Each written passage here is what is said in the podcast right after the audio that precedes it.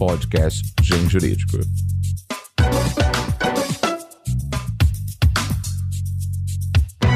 Olá, ouvintes do Mundo Jurídico. Meu nome é Daniela Oliveira e eu sou editora do Grupo Gen, editora forense. Estamos aqui hoje para mais um podcast do Gen Jurídico. Temos a honra de receber para o bate-papo de hoje o professor Marcos Abraham, desembargador federal do TRF da Segunda Região, pós-doutor pela Universidade de Lisboa e professor associado da UERJ. Nesse momento em que o Brasil e o mundo passam por um período tão difícil, o desembargador vai conversar conosco sobre um tema para nossa reflexão, sobre os valores que informam o nosso sistema jurídico e que vem de várias fontes. Uma delas, bastante conhecida, é a lei mosaica, presente tanto na Torá quanto no Velho Testamento da Bíblia. Esse, aliás, é o tema do livro Raízes Judaicas do Direito, lançado recentemente pelo professor aqui pela editora Forense. Mas antes da pauta, um breve recado para você, ouvinte. Apresente o podcast do Gen Jurídico para um amigo ou amiga que ainda não conheça o nosso podcast. Vamos aumentar o tamanho da podosfera. Professor, é uma grande honra conversar com o senhor sobre uma questão que permeia muitas das discussões que a sociedade brasileira vem fazendo nos últimos tempos. O direito não é só um conjunto de regras, ele vai muito além disso. Ele é uma construção social que reflete os valores da sociedade que ele regula. Para entender realmente o direito, é necessário um olhar que vai além das regras jurídicas. Diante disso, quais seriam as fontes do nosso ordenamento jurídico? Primeiro temos que ter em mente a inequívoca influência da religião no direito, fenômeno que ocorre desde as primeiras civilizações há pelo menos 5 mil anos. Normas de conduta e normas religiosas se confundiam e, ao mesmo tempo, se complementavam. Isso porque a vida em uma comunidade organizada sempre exigiu um conjunto de preceitos morais valorativos necessários para sustentar a harmonia na convivência social, cuja apreensão decorre tanto de um esforço da razão humana como da obediência oriunda da fé em uma divindade. Ambas as fontes, com muita frequência, atuam simbioticamente na formação cultural, ética e moral do indivíduo dos povos. E a herança da cosmovisão judaico-cristã, objeto do nosso novo livro, originária dos preceitos da lei mosaica, da Torá, o Velho Testamento, está fortemente enraizada e presente até os dias de hoje na cultura ocidental. Essa constatação não foi feita a partir de um olhar religioso, mas sim dos efeitos concretos que essas religiões e seus dogmas provocaram nos diversos povos que as absorveram e que se evidenciam hoje através de manifestações e elementos fáticos, sociológicos, históricos e culturais. A forte influência ético-valorativa e principiológica que a lei mosaica proporcionou ao direito ocidental e ao direito brasileiro nos foi trazido pelo direito português, a partir da difusão de diversos preceitos judaicos que foram incorporados pelo cristianismo, religião essa que se espalhou por boa parte do globo terrestre, da Idade Média até a modernidade, do Império Romano até os povos bárbaros germânicos espraiando as bases culturais e morais que forjaram as instituições jurídicas que temos hoje. Não obstante, é recorrente nos depararmos com a afirmação ah, que para nós se demonstra incompleta ou pelo menos imprecisa de que o ordenamento jurídico brasileiro tem sua fonte jurígena e raiz no direito romano-germânico.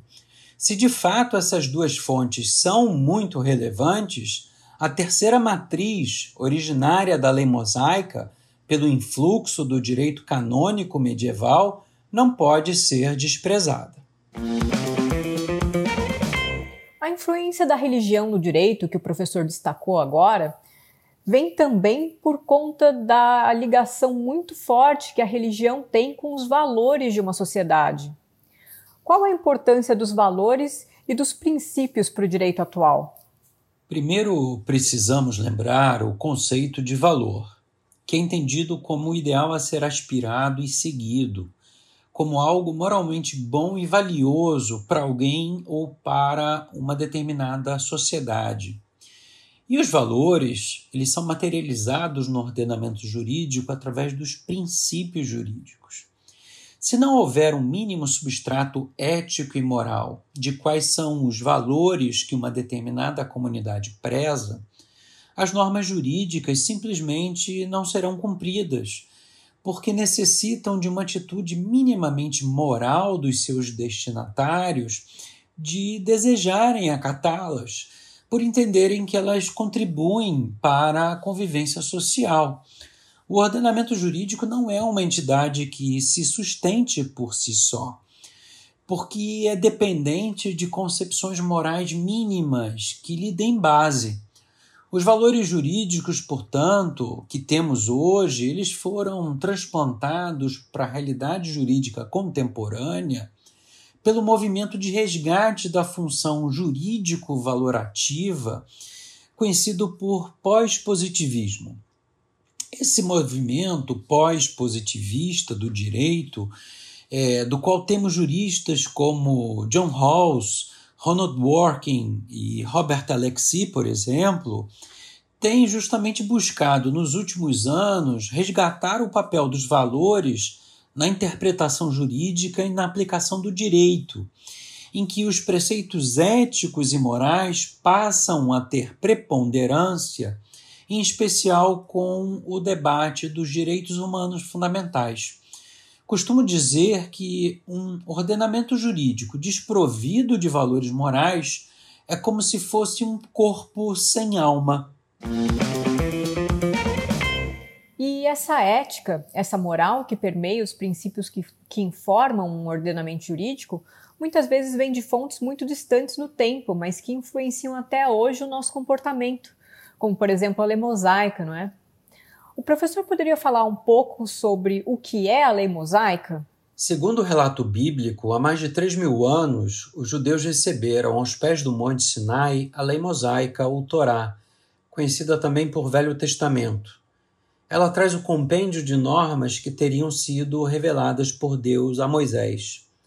A denominação Torá significa ensinamento, instrução ou lei em hebraico, ou no grego Pentateuco, penta, cinco, teuco, rolo, indica os cinco primeiros livros daquele conjunto de escritos conhecido no Ocidente como Bíblia. Nesses cinco livros se encontram não apenas as narrativas históricas do povo hebreu, mas também uma série de normas ao povo de Israel que compreendem regras sobre os mais diversos âmbitos da vida, como alimentação, vestuário, religião, comércio e o relacionamento com os demais membros da sociedade.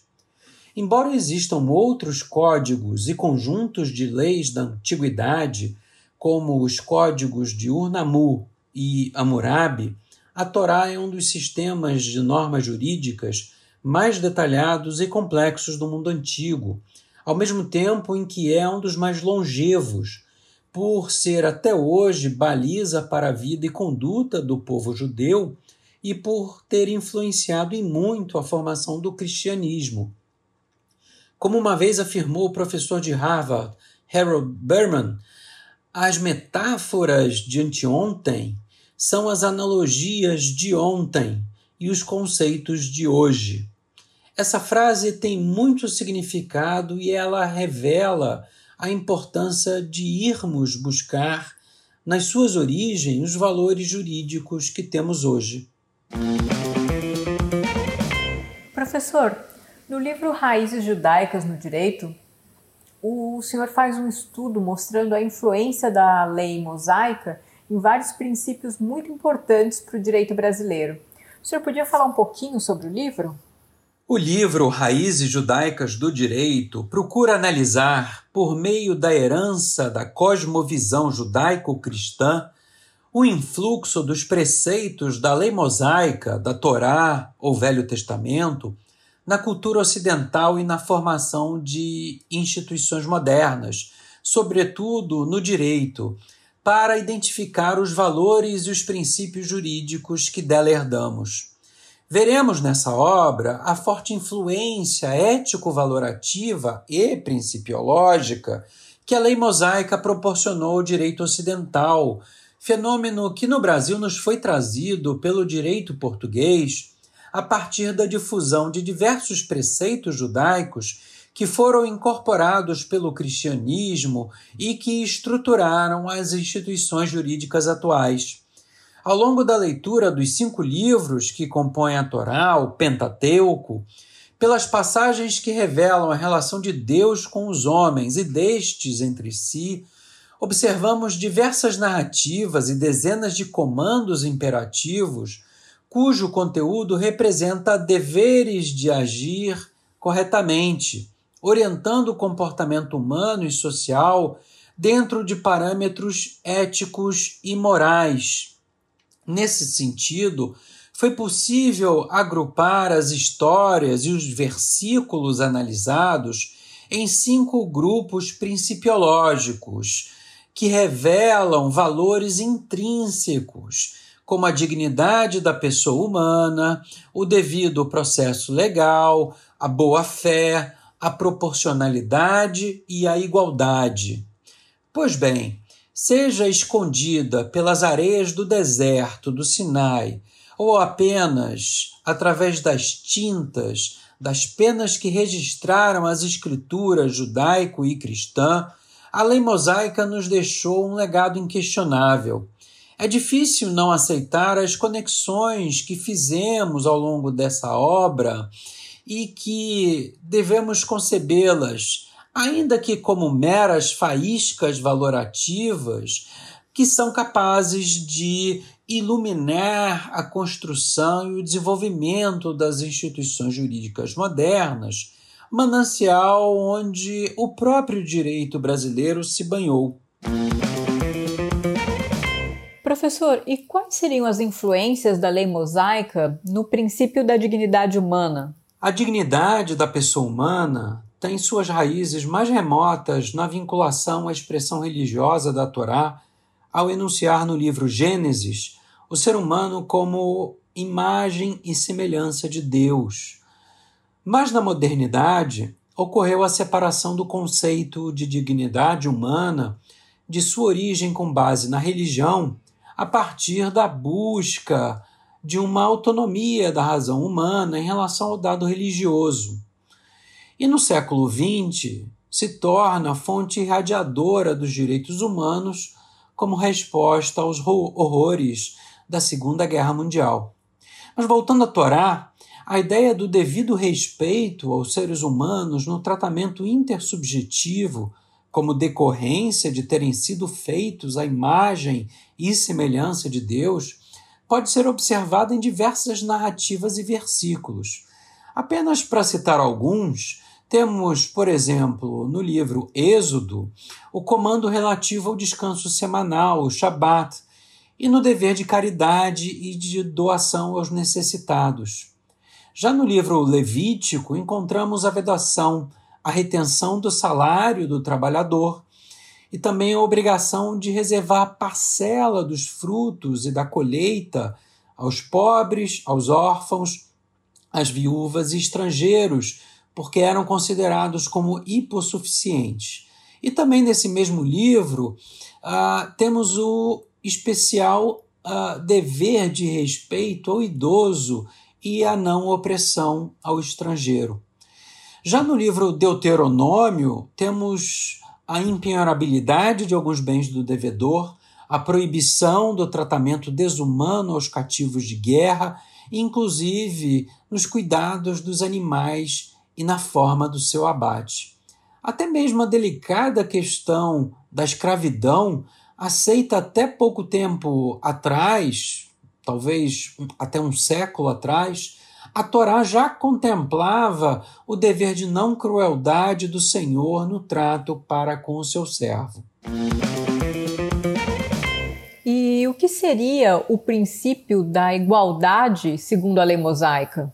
Bem, o princípio da igualdade é uma das características mais acentuadas da teoria política e jurídica contemporânea oriunda do Iluminismo.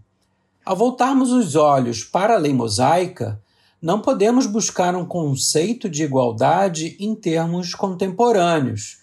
Seria uma visão anacrônica, já que não se tinha a igualdade em termos atuais em relação a mulheres, crianças, escravos, característica essa de todo mundo antigo.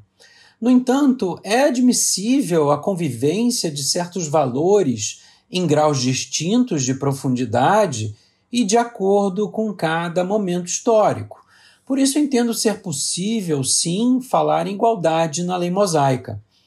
A noção do princípio da igualdade na Torá com base no trato e qualidade natural dos seres humanos, se lastreia não apenas na afirmação de que todos os seres humanos foram feitos à imagem de Deus e, portanto, iguais entre si, mas também no comando expresso de amar ao próximo como a si mesmo, impondo a reciprocidade como propriedade de trato isonômico. Percebe-se também o apelo à igualdade em vários versículos, como, por exemplo, em relação ao trato e aplicação das leis para com a figura do estrangeiro, assim como pela igualdade processual entre as partes em litígio, sem apreços de ordem econômica ou social. Pode-se notar também, em toda a narrativa bíblica, desde a saída das tribos de Israel do Egito e ao longo de sua estada no deserto do Sinai, é, não haver qualquer distinção de classes ou castas, seja de natureza econômica ou social, não se revelando qualquer espécie de estrutura nobliárquica, havendo apenas a diferenciação funcional em razão das específicas atividades sacerdotais. O princípio da proporcionalidade tem sido muito utilizado na atuação jurisdicional. Mas ele é uma construção recente ou tem uma origem mais longínqua? O princípio da proporcionalidade revela o anseio pelo equilíbrio e moderação. De fato, é muito tratado hoje em dia. Entretanto, o ideal de ponderação e razoabilidade já estava presente na lei mosaica como parâmetros de balanceamento para a adequação entre os meios empregados e os fins pretendidos, rechaçando o agir discricionário e meramente subjetivo dentro de um modelo de controle da arbitrariedade.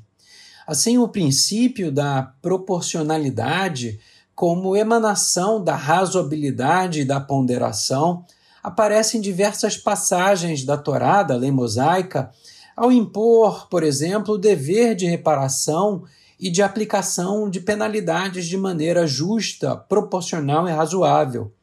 É fácil perceber nos livros Êxodo e Levítico institutos como os de perdas e danos e de lucros cessantes, decorrentes da imposição de reparação por atos humanos danosos e também pelos de seus animais e também as passagens que contêm a metáfora olho por olho, dente por dente, como, na realidade, o dever de indenizar ou de penalizar proporcionalmente ao dano causado, e não literalmente, como muitos ainda acreditam. Encontramos ainda a consagração da ideia da intranscendência da pena no livro Deuteronômio. O princípio da boa-fé é bastante consolidado no direito brasileiro, tendo sido inclusive incorporado em diversos textos legislativos. Ele já estava presente na lei mosaica? O princípio jurídico da boa-fé, com essa nomenclatura específica, é identificado inicialmente no mundo ocidental pela fórmula romana bona fides, Ocorre que, mais modernamente, esse princípio foi colocado na dimensão social dos comportamentos humanos e de como são capazes de gerar expectativas nas outras pessoas. A presença do princípio da boa-fé se manifesta na Torá através de comandos imperativos que condicionam a conduta do homem nas relações com seu semelhante, de maneira a reforçar a ideia de honestidade, de moralidade, de eticidade e licitude dos seus atos, como naquelas passagens nos livros Levítico e Deuteronômio relativa ao uso de pesos, comprimentos e medidas justas nos negócios. Vemos a adoção da expressão balanças justas, pesos justos. Vemos também a ideia de probidade na marcação dos limites territoriais das propriedades e na proibição do furto, da mentira e da falsidade. No livro Números, encontramos expressamente a obrigação de honrar a palavra dada e o cumprimento das promessas feitas. Outro princípio muito importante no nosso ordenamento jurídico atual é o do devido processo legal. Mas a ideia de tribunal, de imparcialidade, não é uma construção recente, não é? A formulação do princípio do devido processo legal em sua matriz histórica ocidental, tem por marco temporal a Magna Carta de 1215. Esse princípio nos deixa claro que, para atingir a esfera de interesses pessoais de alguém, será necessário seguir os ditames e procedimentos previstos em lei, bem como a necessidade de submissão ao julgamento adequado pelos pares. Podemos perceber a existência do princípio do devido processo legal de maneira inconteste na Torá, na lei mosaica, através de narrativas dialéticas tipicamente processuais, como aquelas no livro Gênesis, travadas entre Deus e Adão e Eva no ato de expulsão do paraíso, e também com Caim sobre o fraticídio que cometera e com Abraão no episódio da destruição da cidade de Sodoma. Além de um conjunto de normas prescritivas de construção de um sistema de justiça legitimador das decisões nas soluções de conflitos de interesses e da maneira como os julgamentos deveriam ser praticados. Assim é que nos livros Êxodo, Levítico e Deuteronômio encontramos a obrigação, por exemplo, de estabelecer tribunais de justiça, contemplando juízes e oficiais, o dever de julgamento independente e imparcial, o tratamento isonômico entre os litigantes, pobres ou ricos, com a possibilidade de contraditório e ampla defesa a proibição do recebimento de suborno, a justa apreciação das provas, seja testemunhal, seja pela necessidade de investigar, interrogar, inquirir rigorosamente, e a proibição do falso testemunho. A propósito do princípio do devido processo legal, eu chamo atenção aqui uma passagem logo no início da Torá, no livro Gênesis, no episódio em que Deus expulsou Adão e Eva do paraíso quando comeram a maçã proibida dada pela serpente. É, de fato, Deus já sabia tudo o que havia acontecido. Não obstante, ele abriu ali como se fosse um procedimento de ampla defesa e contraditório, quando perguntou a Adão: Onde estás? Comeste tu da árvore que te ordenei não comer? Permitiu então que Adão se explicasse. Aí Adão disse: A mulher que me deste por companheira, ela me deu da árvore e comi. Aqui temos o chamamento ao processo da Eva, que ingressa no processo, e Deus lhe pergunta: Por que fizeste isso? E a mulher se explica: A serpente me enganou e comi a maçã. Tudo isso aconteceu antes de Deus expulsá-los do paraíso. Mas o fato é que isso se assemelha a uma dialética tipicamente processual. Professor, na sua visão, qual seria então o legado da lei mosaica para o direito brasileiro? Ao longo da leitura dos cinco livros que compõem a Torá, através das passagens que revelam a relação de Deus com os homens e destes entre si, observamos diversas narrativas e dezenas de comandos imperativos, cujo conjunto representa deveres de agir corretamente, orientando o comportamento humano e social dentro de parâmetros éticos e morais, distinguindo o certo do errado, revelando o bem e o mal, apartando o bom do mal, e destacando virtudes como bondade, honestidade, justiça e respeito pelo próximo, todos eles espraiados em distintas circunstâncias dos cinco livros que compõem a lei mosaica. E essa herança da cosmovisão judaico-cristã, originárias dos preceitos da lei mosaica, da Torá, nos oferece um conjunto de princípios morais e sabemos da impossibilidade de se construir um ordenamento jurídico totalmente divorciado de qualquer concepção moral. A propósito, o filósofo Jean-Jacques Rousseau, em sua obra, já louvava a presença sempre constante do povo de Israel e da lei mosaica através da história mundial, chamando-o de um espetáculo surpreendente e verdadeiramente único nas suas palavras. Por ser um povo que, segundo ele, embora perseguido e desterrado, que sempre conservou os seus ritos, suas leis, seus costumes, seu amor patriótico, cujo sistema de leis passou por todas as provações e sempre resistiu. Não é à toa que encontramos um tema tão atual como, por exemplo, a proibição da fake news, já presente na lei mosaica, quando no livro Êxodo 23, 1, já se dizia: Não admitirás falso boato.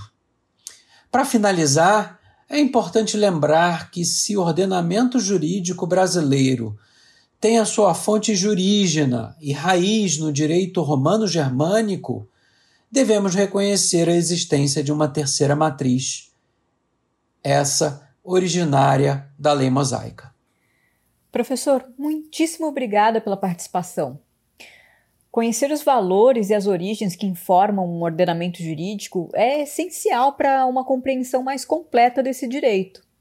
E em um momento em que a nossa sociedade tem debatido de forma tão contundente uma série de ideias e valores, é interessante ver que princípios como a dignidade da pessoa humana, a igualdade, a boa-fé, dentre tantos outros, têm uma origem milenar e que permeia todas as sociedades que são influenciadas pela cultura judaico-cristã.